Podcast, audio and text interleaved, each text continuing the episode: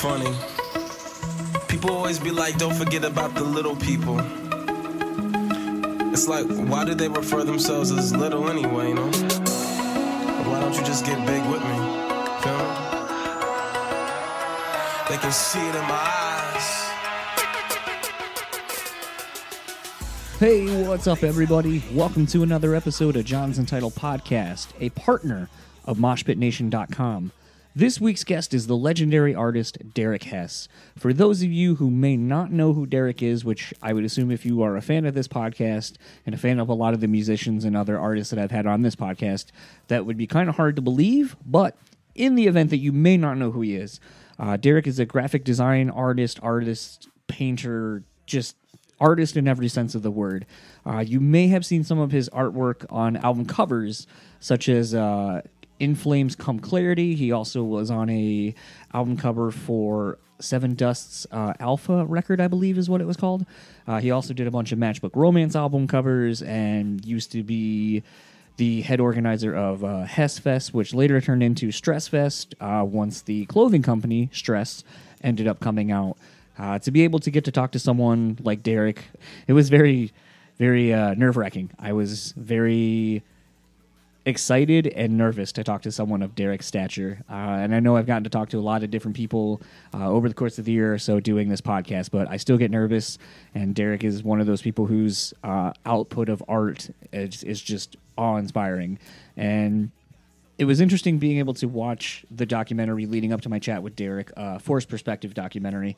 It's a very great, in-depth look at Derek's life, between how he got into his art, how, you know, it's evolved a little bit over the years, and the different mediums that he does it in, the correlation and tie-ins to band stuff and all of that. And then obviously it gets into him dealing with alcohol addiction and his bipolar disorder and all of that. The whole reason we actually got to talk, though, was because of his book he has coming out, or that is out now as of the time of this being dropped, 31 Days in May. It is a visual journal of mental illness and addiction, and it's a collection of a lot of, actually all of Derek's artwork, some of it that he had done last year during May, during the Mental Health Awareness Month, and a lot of extra art that dealt with that subject matter. And having gotten a copy of the book in a PDF form, it was just really crazy to see all of this stuff, just all of his art, and see so much minute details put into it. And I mean, the guy is just an incredible artist, and I can't say anything that hasn't already been said about him. But I was really pleased to be able to get to spend some time and talk to someone like Derek about the book, ask some questions about it, as well as just kind of shooting the shit about the current music scene and his radio show and Hessfest and a few other things. Something I've become very aware of is that people don't want to hear me bullshit so much in the intro, so I'm going to start trying to keep them a lot shorter, more compact, to the point. But if you would like to hear me ramble on even longer than you do weekly with my podcast, I got to be a guest over at the Discography Discussion podcast, where we broke down the As I Lay Dying discography. We get into so much more other than just As I Lay Dying material and the albums, but that is the crux of why they had me on. It is a lengthy conversation at 3.5 hours, I believe, and I'm only maybe 40 minutes into it myself. So if you would like to check that out, if you don't get enough of me talking, go over there, give that episode a spin. Thanks to those dudes for having me on, and let's get into my conversation with Derek Hess.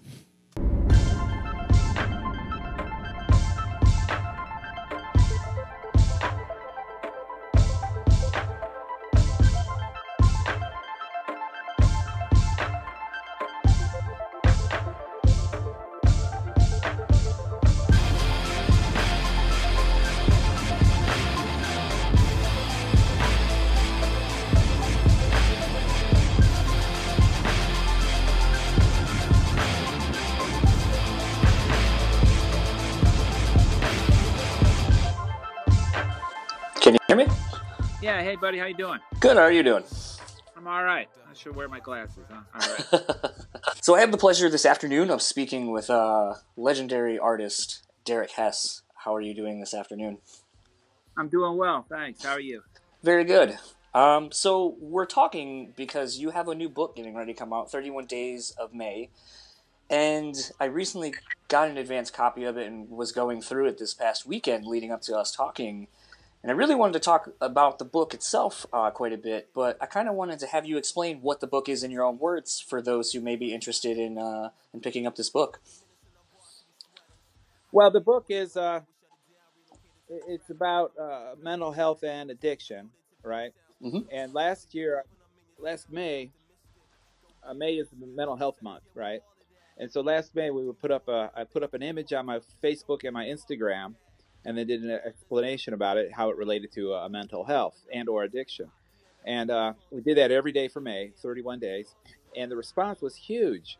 I mean, I wasn't really expecting it, but just people were like, oh, I'm so happy you're talking about it. You know, this has been, you know, something I've been struggling with. I don't feel comfortable talking about and things like that. And it's like, I mean, it wasn't just a few emails. It was a lot of emails. And a lot of people are like, you know, I'm glad that this is coming out in the open and so on and so forth. And, you know, for me, I always talk about it. So it's never been like taboo to me. So I never really think about that. And the fact that other people want to, you know, keep it on the down low because they don't, it's not socially acceptable, you know. And so I'm working on getting rid of the stigma about mental illness, all forms of mental illness. My personal form is bipolar too.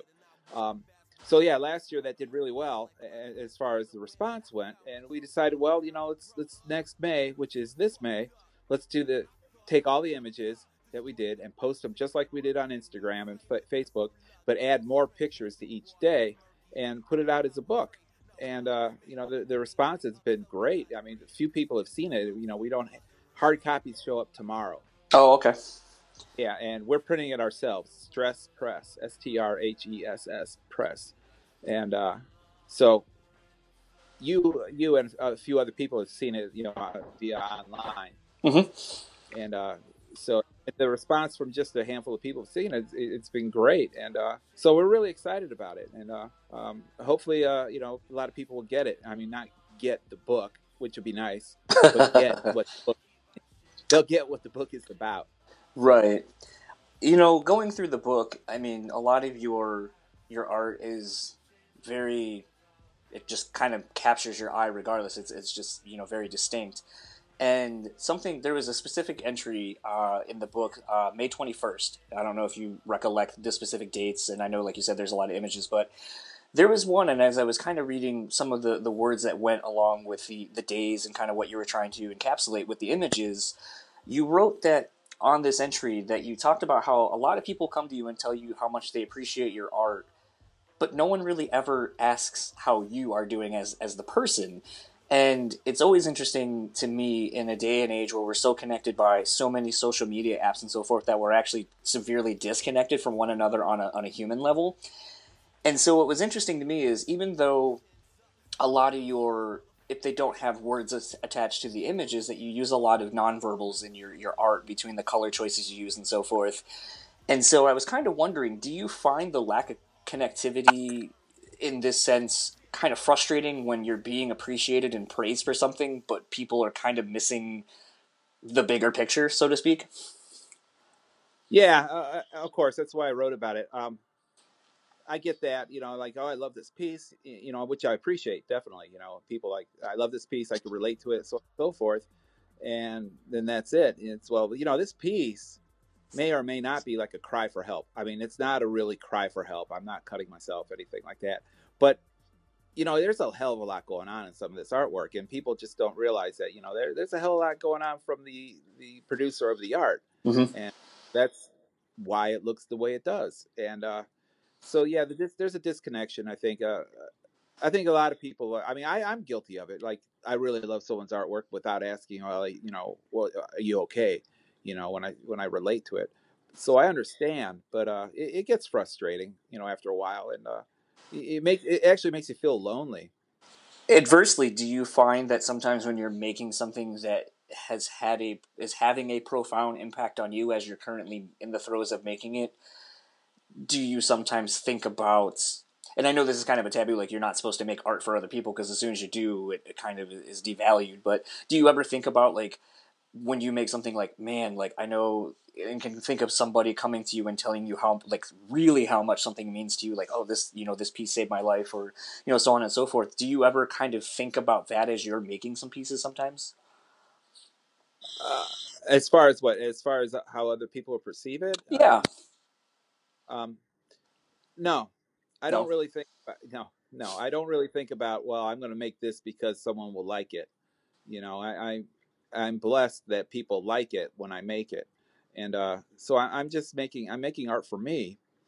And when people dig it, then that's just wonderful. But I'm not trying to sell something with a specific image that I know will sell. I mean, an angel, I do a lot of angels. Mm-hmm. I know people like angels, but I'm not doing them because I know people like angels. I'm doing them because they're a fun vehicle to get a message across or a feeling across visually.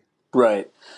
Kind of speaking to some of your, you know, your mediums that you use in the book, and specifically the dual diagnosis, I kind of was really interested in how, and I kind of wanted to know how much thought went into what words and phrases that were left legible in those images versus what was obstructed by the actual drawing itself.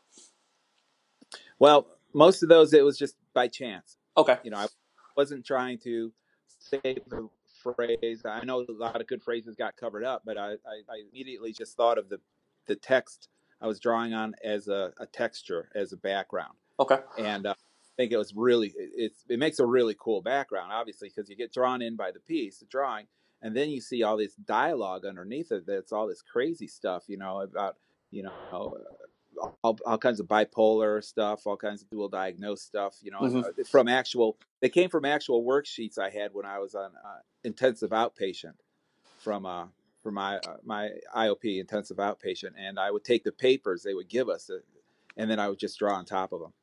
Yeah, it was kind of interesting looking at the book. I was wondering, and same with like, I can't remember the name of the series, but it was kind of that you were explaining this phase of like how you kept all these old fortunes from fortune cookies and used those for various imagery, whether you completely black them out or to make it look like it had weight or so on and so forth. So I was kind of wondering how much of some of the mixed medium things you're using are like the phrases that are left open, like there's more to reading everything and taking everything in, or if it's just kind of happenstance that like that cool phrase that's at the bottom that maybe seems like it's very impactful. Well, it just kind of was happenstance that I didn't happen to go over that.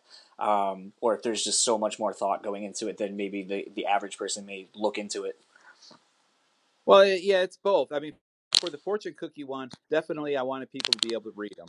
You know, they're darkened up, so they match the bricks and the weight that is on the back of the figure. But I wanted people to be able to read them because that was, what was the name of that piece? The Fortunate One or Fortunate? Yeah, I was trying to, yeah, I think it was, it definitely played off of the fortune and something. Yeah. So like very clever wordplay, but I couldn't remember which one it was. I didn't want to speak out of turn and be like, I think it was, but I think it was one of those. Yeah. Yeah. It was one of those. And I had a lot of fun with that one. I went and bought a bag of fortune cookies and just cracked them all open and started reading. This is the winner. Oh, that one sucks. This is the winner. Oh, that one sucks. You know, and so that was a lot of fun doing that one. And like you said, other ones, you know, the phrase may show up, maybe I'll see it and it may tie into the piece, you know, and but it's not intentional. So sometimes thought goes into it. Other times, like I said, it's a background that I'm working on top of. Something very prevalent in a lot of your work is, and you kind of said to it already, a lot of use of angels and sort of religious imagery.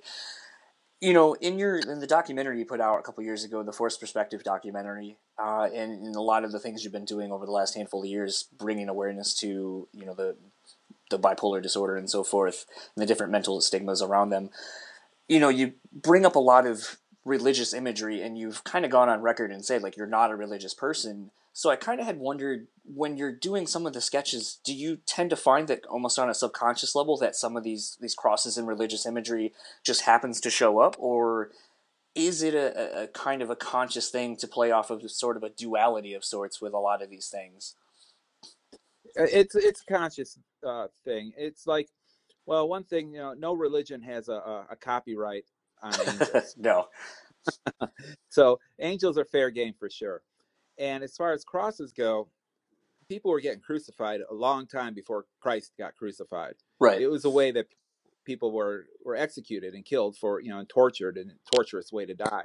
And so I know that, you know, the Christian religion, you know, the cross is huge, obviously. It's a huge image, and they like almost own it. But I like to use it, and it draws people into it. The figure, it just makes it more dramatic, you know, because we are used to seeing it in religion, and but generally the piece then slips away from being religious, slides into being spiritual, and sometimes not even just it's just a prop to get a message across or feeling across. A lot of them are not necessarily a message, you know. A lot of them are just trying to catch a feeling and a mood. And hopefully the viewer will get it. The other thing that you seem to use a lot, and I was trying to just think of a lot of different ways that it could be why it was used, but the use of like tires. And I was trying to figure tires out, are. What was that? Tires are fun because people throw them all over the place. Okay. I mean, you can't swing around a dead cat without hitting a tire, man. They're everywhere. They especially around where I live, people, you know, there's a few blocks around here, a few blocks further away. Actually, I moved into a pretty decent joint, but tires are always, people go around and they dump tires, whoever these companies that, and they just, they get paid to dispose of these tires. And what they do is they just go and they throw them off in tree lawns and they throw them off in garbage piles and this and that. So it's something that's discarded. Okay. That's recognizable. And that's why I used the tire. I was kind of wondering if that was what it was. It's just a very identifiable symbol of just kind of a very throwaway object, but I wasn't sure. Yeah. But I noticed that it pops up quite a bit, especially in the book. So I was like, there's got to be something more to it. I think tires are a lot of fun to draw. I'm on a tire kick.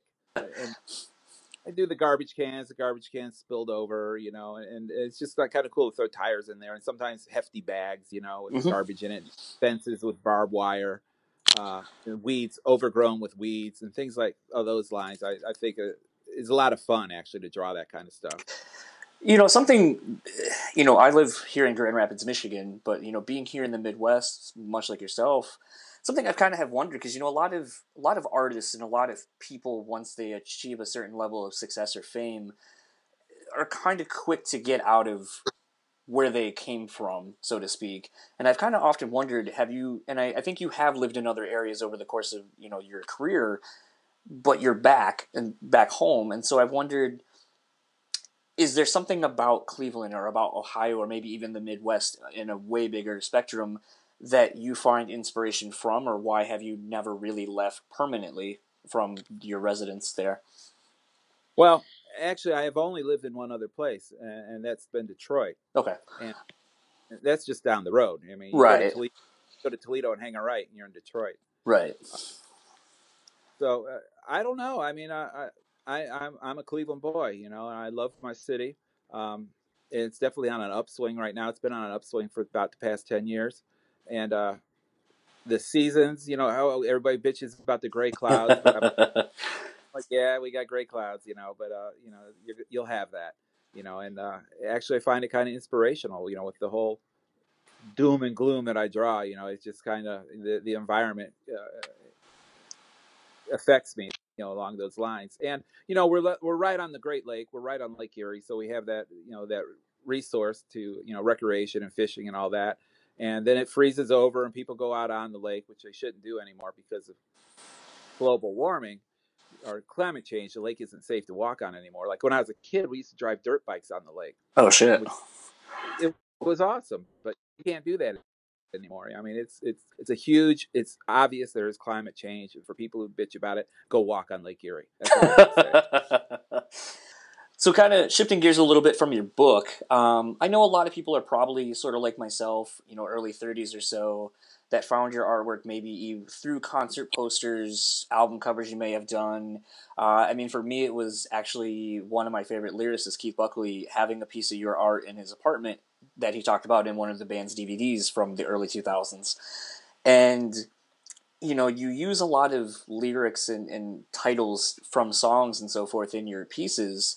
And so I was kind of wondering, do you find that listening to music inspires a piece of art, or have you even had an instance where a piece is done, it may not have a title, and then you know you're listening to a song and like that aha moment happens where you're like, oh, that lyric just fits perfectly with this piece I'm working on? Yeah, it's like that, definitely. Or I'll have a line, a one-liner out of a song, and then that line will inspire a piece, not necessarily the song, song. The song might be about something different, but you know, there's a one-liner in there. It's just killer, you know. And I'll use that for a launching pad on a piece of work, definitely. Have you found, you know, something I've always wondered with, you know, talking with, you know, a lot of tattoo artist friends that I have, you know, they work on some things for a long time. You know, there may be a piece where they're like, I've been working on this concept or this idea for, you know, the last 5 years, and I just kind of never figured out a way to finish it, quote unquote. Do you have those same kind of pieces? Because it seems like, you know, when watching the documentary, you have almost like a gallery's worth of stuff, just, you know, drawers and shelves and stuff. And it kind of was interesting to, you know, when you were pulling out different stuff that you had done in the early 80s or so forth, you know, like, oh, here's, you know, a poster I was working on when I work at the Euclid and so forth. And it was just like, damn, like, is there ever anything that you were like, oh, I was working on this thing and I have it, I never finished it. And then maybe you look back on it and go, huh, I have an idea now how to complete this. Does that happen to you or still? No, that's rarely that happens. Usually if I don't complete a piece, I've already psyched myself out and said, this piece won't work. And so occasionally though, I'll go back and I'll find something and I'm like, oh wow, I was on the right track here. I know how to finish it up now that I've stepped away from it for a while, you know. I think most artists work that way.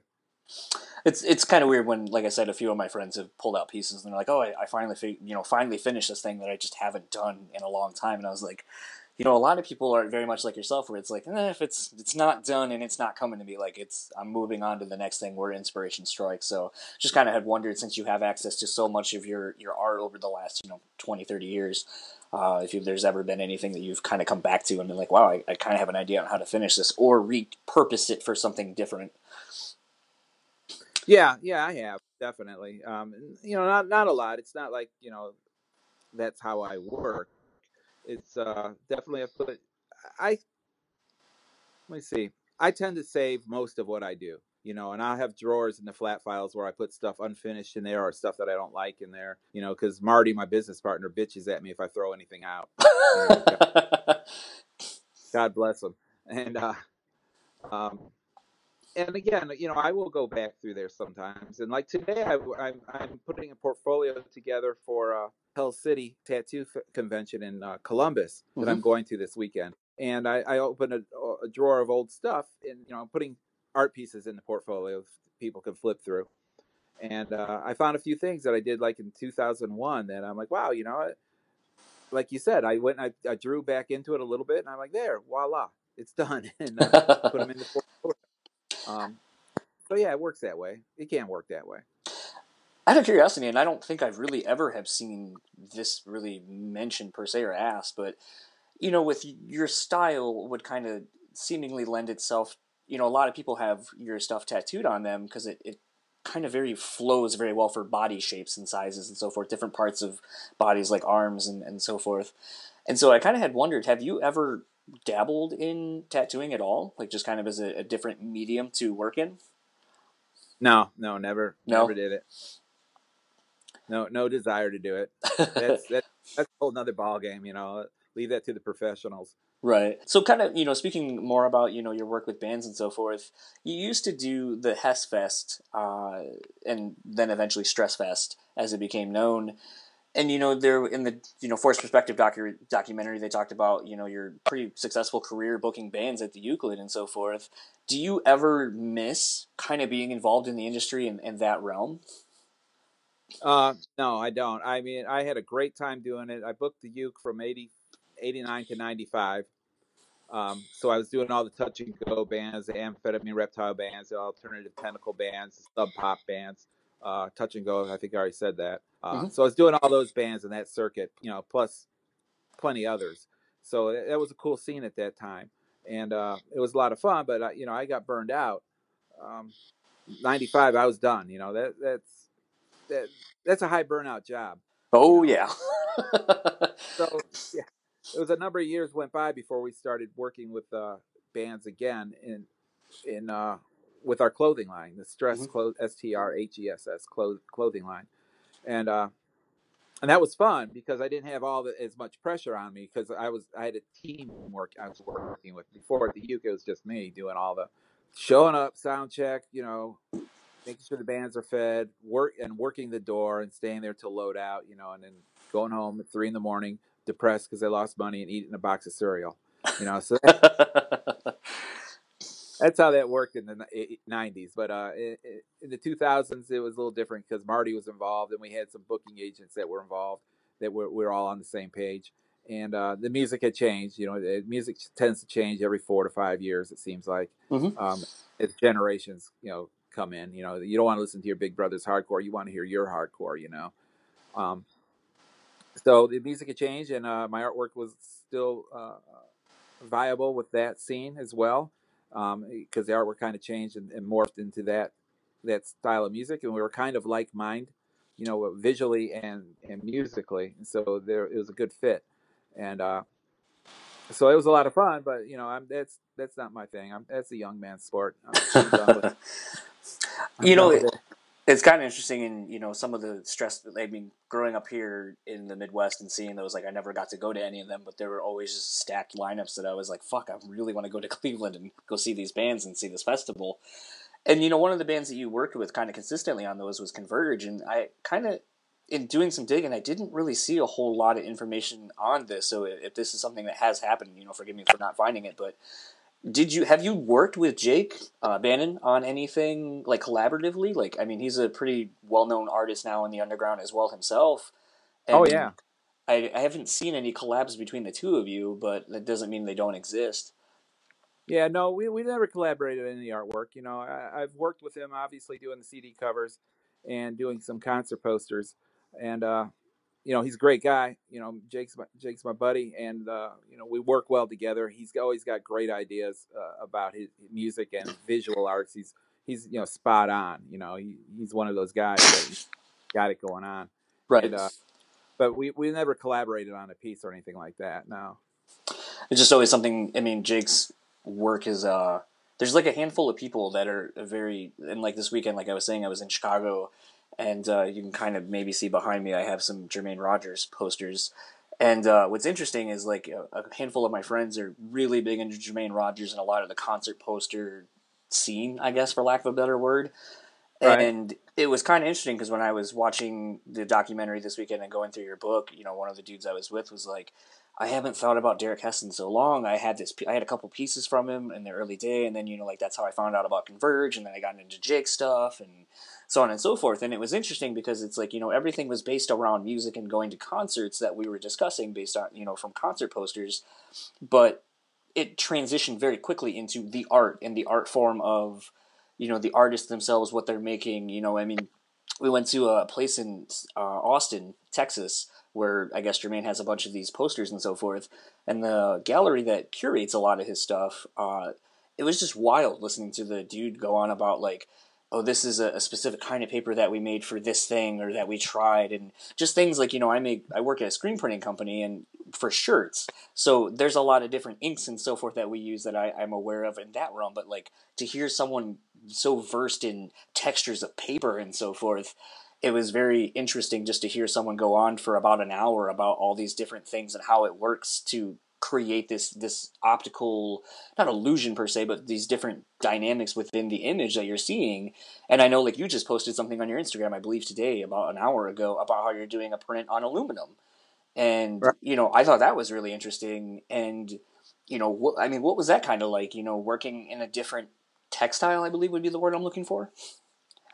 Oh, aluminum's really great. Actually, we work with a company that is able to print on the aluminum, so we work directly with them while they make them. And it's a new technology that you can print on aluminum. They, you know, drop ceilings. Yeah. You know, the squares, little mm-hmm. bit, they can print on those. Oh wow! How do they do it? So, I don't know, but you go and you look up in the ceiling, and it's like the underside of a bunch of bombers and fluffy white clouds and stuff flying over your head. Oh, wow. On these drop ceiling panels. And you know, technology is just it's crazy what you can do now. And 5 years, 10 years, 1 year from now, it should be, you know, it would just who knows what's going to happen. But it's opening up a lot of avenues and doors for printmakers to be able to find new things that they can print on. Papers, definitely, like he was talking about, the paper and the inks and all that is very important. I majored in printmaking. Okay. And So I know about the papers. I know about, how much transparency you want in the ink, how opaque you want the ink, how thick or thin, if it's humid out when you're printing, all these factors go into the screen printing and lithography. My major was printmaking, but I studied lithography specifically. So yeah, a hell of a lot goes into it. And the aluminum prints I think are really fun. They came out really nice, really, really nice. Does seeing something like that, like where you're doing it for the first time in your career, does that inspire you to want to figure out new ways to work in that medium? Well, it always gets you thinking, it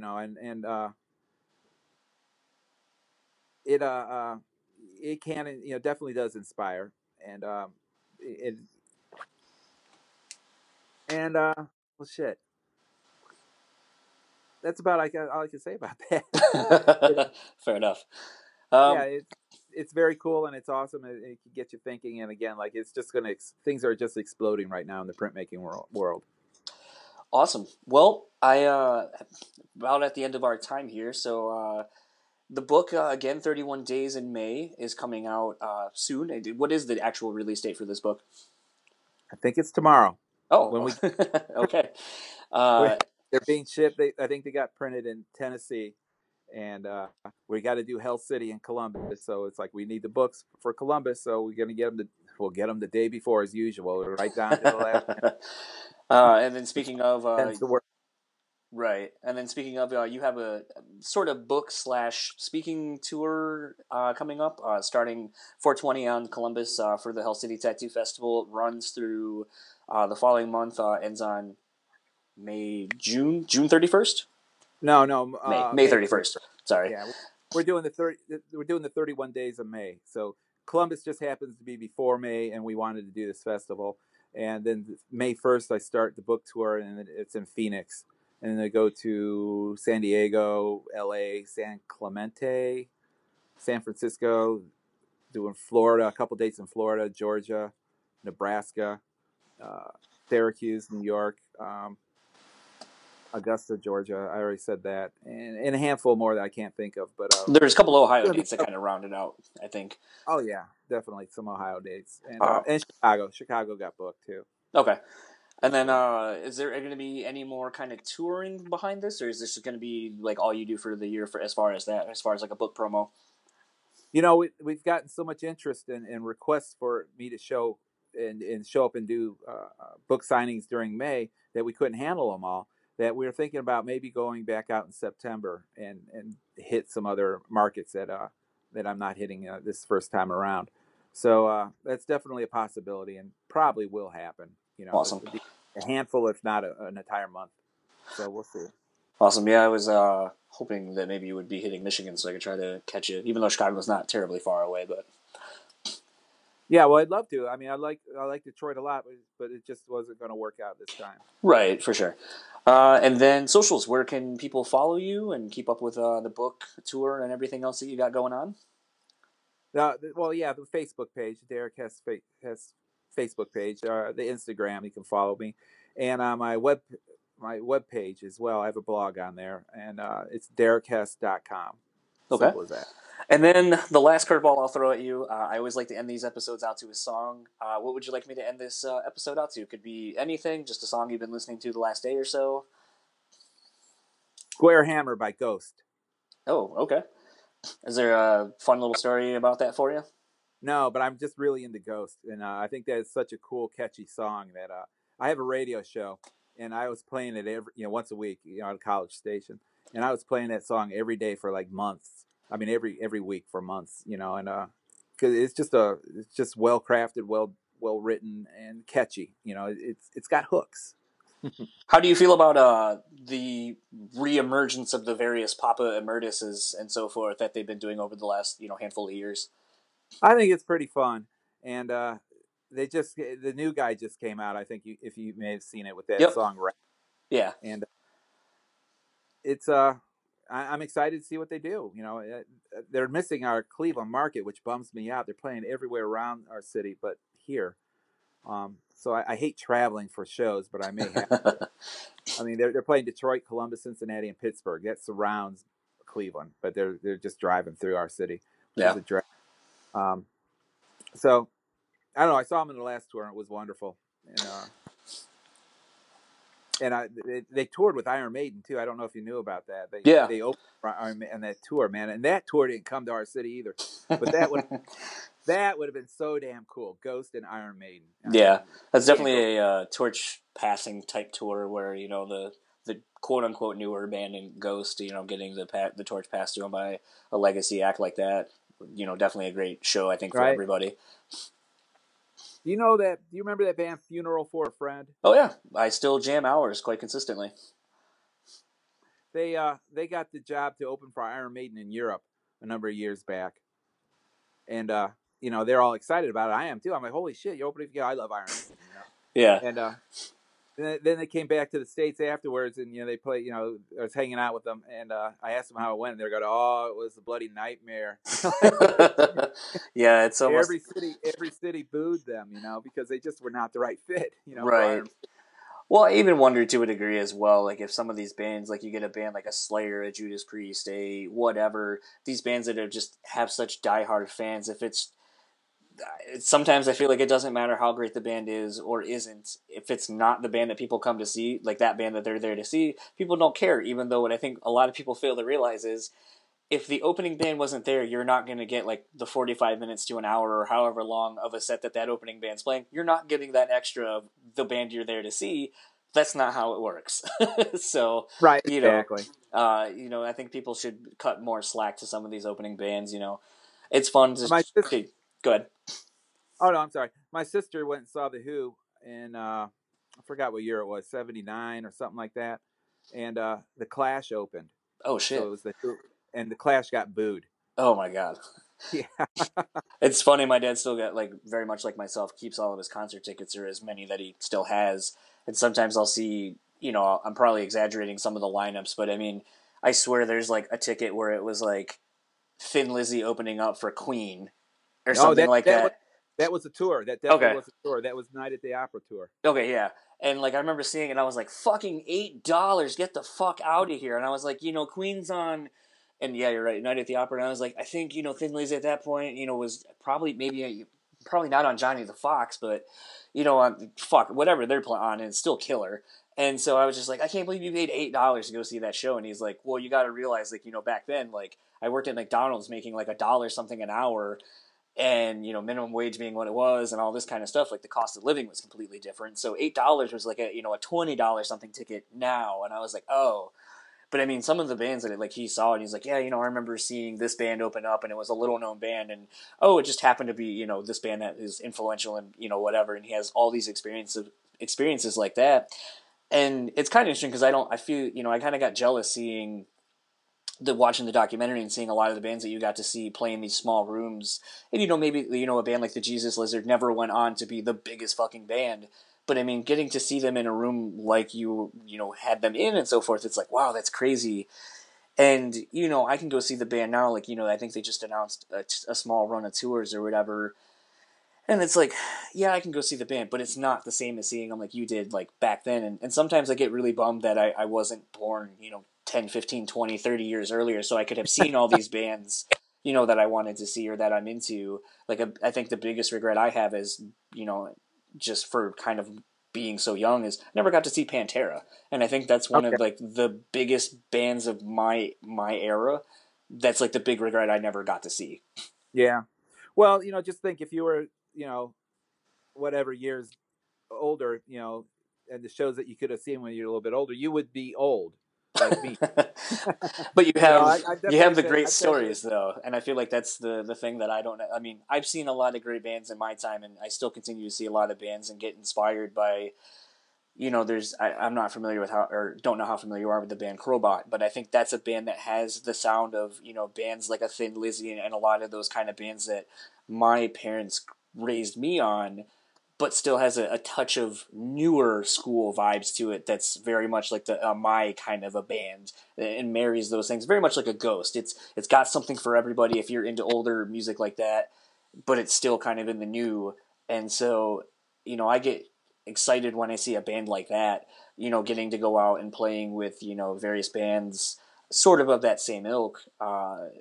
you know, I get excited about that because it's like, well, I'm getting to see a band that is kind of carrying the flag for some of these other things, getting to play with the Clutches and so forth as, you know, Clutch maybe slowly on their way out over the next handful of years or whatever. So to me, I get excited about seeing things like that as a musician and a fan of music. And to me, it's like, I wish I could kind of maybe have the comparison to go back and be like, I remember seeing these bands 20, 30 years ago. And maybe you would kind of be in the same boat I am, where you're like, but I'm really excited about this because I haven't seen this in 20, 30 years. And this band has got that it thing that's going to take the genre for the next 10, 20 years or so. You know, it's crazy is that band Greta Van Fleet. I think it's a really cool thing those guys are doing. And like you said, they're playing here, 1,800 seat room, and it sold out actually in a half hour. Oh shit. And they're just the hot thing right now, and they definitely got that Led Zeppelin thing going on. And I read somewhere Robert Plant didn't like them. I've seen the interview thing that he did where he kind of jokingly was like, "Oh, I think they owe me some money" or something like that. Yeah. But I mean, I don't know. Actually, I guess this will be kind of the last question because I'm sure you have something you got to get to. But I mean, what has got you excited in music right now? You know, like I said, Ghost. I'm really hip to Ghost, and I'm not. People are going to start painting my face like Ghost and going to the show. but that takes me back to my Kiss. I was just going to say, yeah, because my second concert was Kiss in '78, and I was a kid, and people all painted up, dressed like Gene Simmons and Paul Stanley, and all went to the shows. It was a cool thing, and I think this Ghost thing is cool. You know, having seen the people having their fun, dressing up like the Ghouls or like Papa, and then the music being, you know, good. You know, it sounds like Blue Oyster Cult to a certain degree. Yeah, totally. And, you know, I dig that, and I dig the new Sword. I like the new Sword a lot. This other band called Green Druid. Is that their name? That sounds right. I've not heard their music, but I have heard that name being tossed around by some friends. Yeah. It's like Sleep. Okay. Green Druid. Oh, real long songs like that, which is cool, you know, and that's about it that's going on right now. On my radio show, I play stuff that I used to listen to, you know, like I'm playing Thin Lizzy and AC/DC and Judas Priest and things like that. They just put out a killer new record. I heard about that. I've not heard it, but shit. I'm not the biggest Judas Priest fan, but I was pleasantly surprised at how good this new record is. Cool. Yeah, they just played around here, and I didn't go to the show, and I heard it was just – they played with sax, and I heard it was just a brilliant show. And I love it too. So, you know, that's the kind of stuff I play at my show. So that's the kind of stuff I'm listening to. You know, I listen to a few new things here and there, but it's like art – it's like concert – no, not concert, but it's like comic books, mm-hmm. the ones today. There are so many good comic books. I mean, you walk into the store and the artwork's just amazing, and they have them all laid out. The weekly issues, you know, they have like 20, 30 of them laid out, and it's like it's ridiculous. I mean, it's great, but you know, I just where do I start? You know, there's so much good music going on right now. It's like the same thing. You know, well, where do I start? You know, I'll fall into something here and there, but I'm not going to go. You know, I've been there, done that. You know, as far as like having to be up on the latest thing, and that was a lot of fun. But now it's just, you know, I'm an old man. Is there any band that you would like to maybe work with as far as making an album cover for again? I know that doesn't seem to be, you haven't done it in a while, I don't think. No, well, Black Sabbath would be my dream gig. You know, doing a cover, a poster, anything for Black Sabbath would be, you know, wonderful. But of course, that's not going to happen. But that would be my dream gig right there. Fair enough. Well, again, thank you so much for your time, and hopefully see you around these parts on the book tour, maybe in September-ish. Awesome. Hey, thanks for the interest. I appreciate it. Yeah. Enjoy the rest of your day. All right. You too. Bye-bye.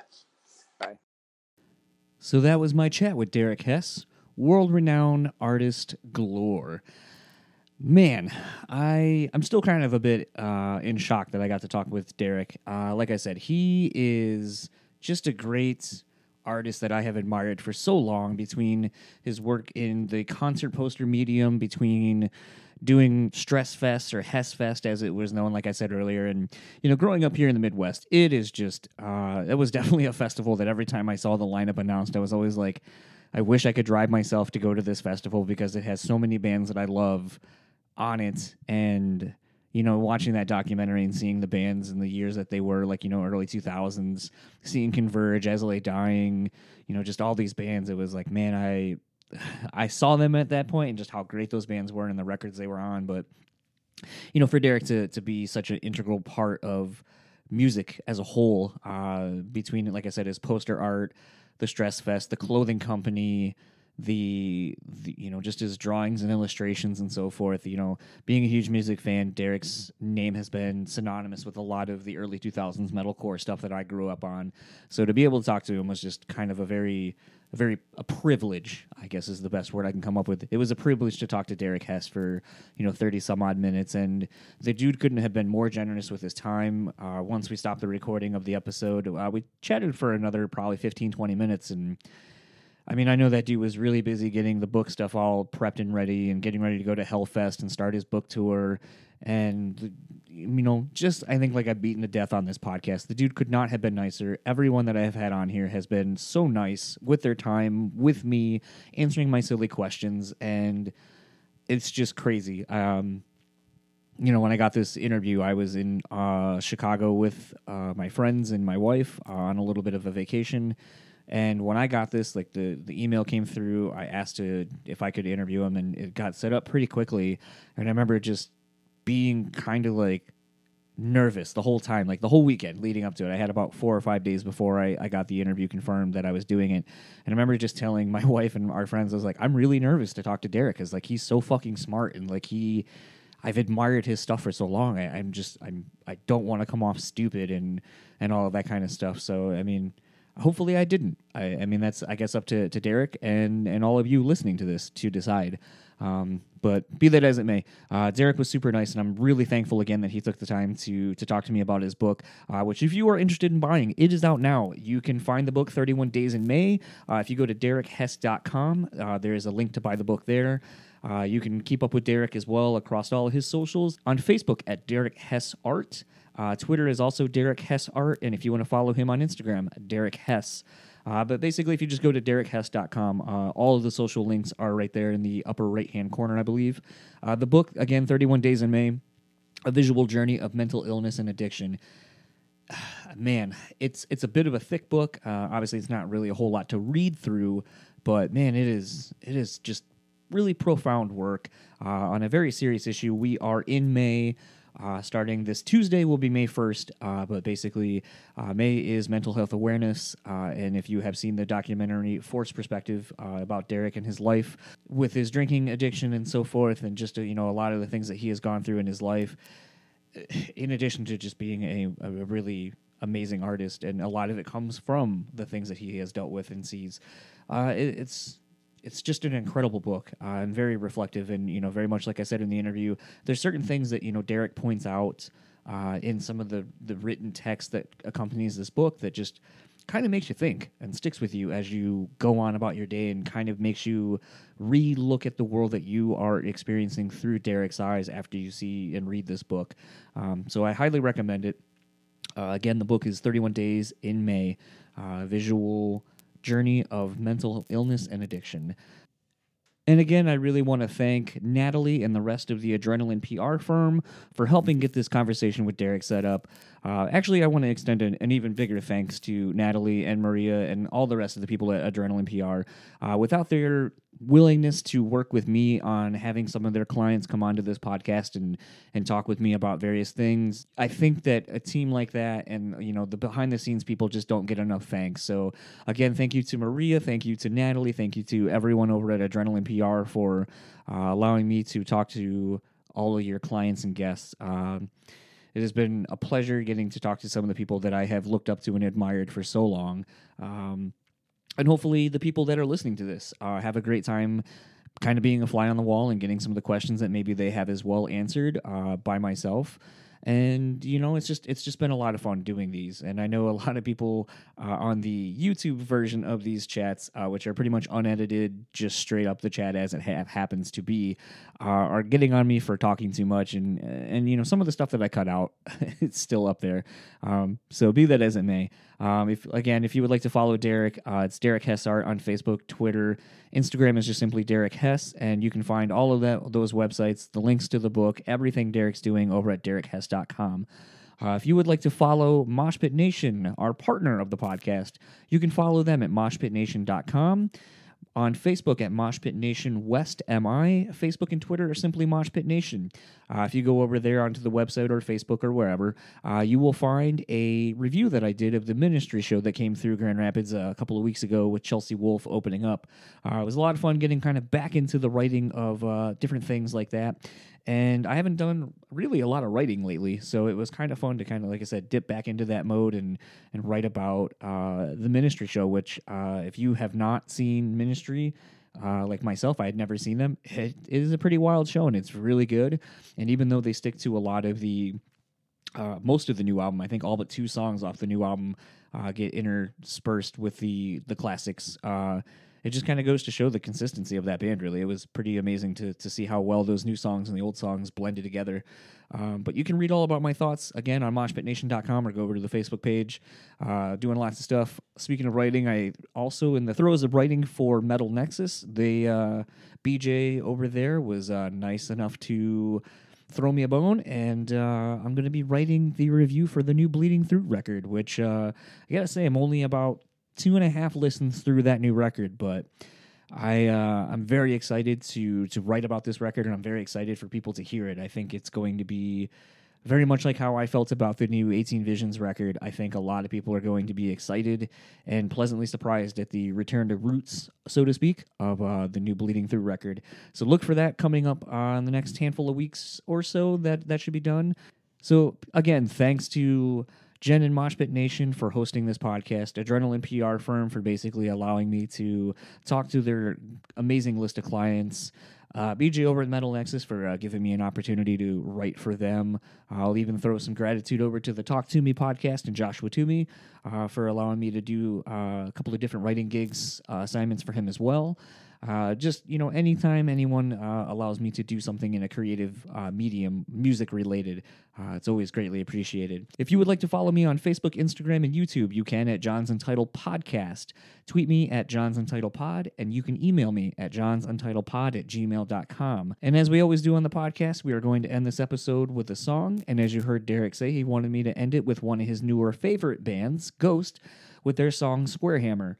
So without further ado, this is Square Hammer by Ghost. Talk to you guys next week.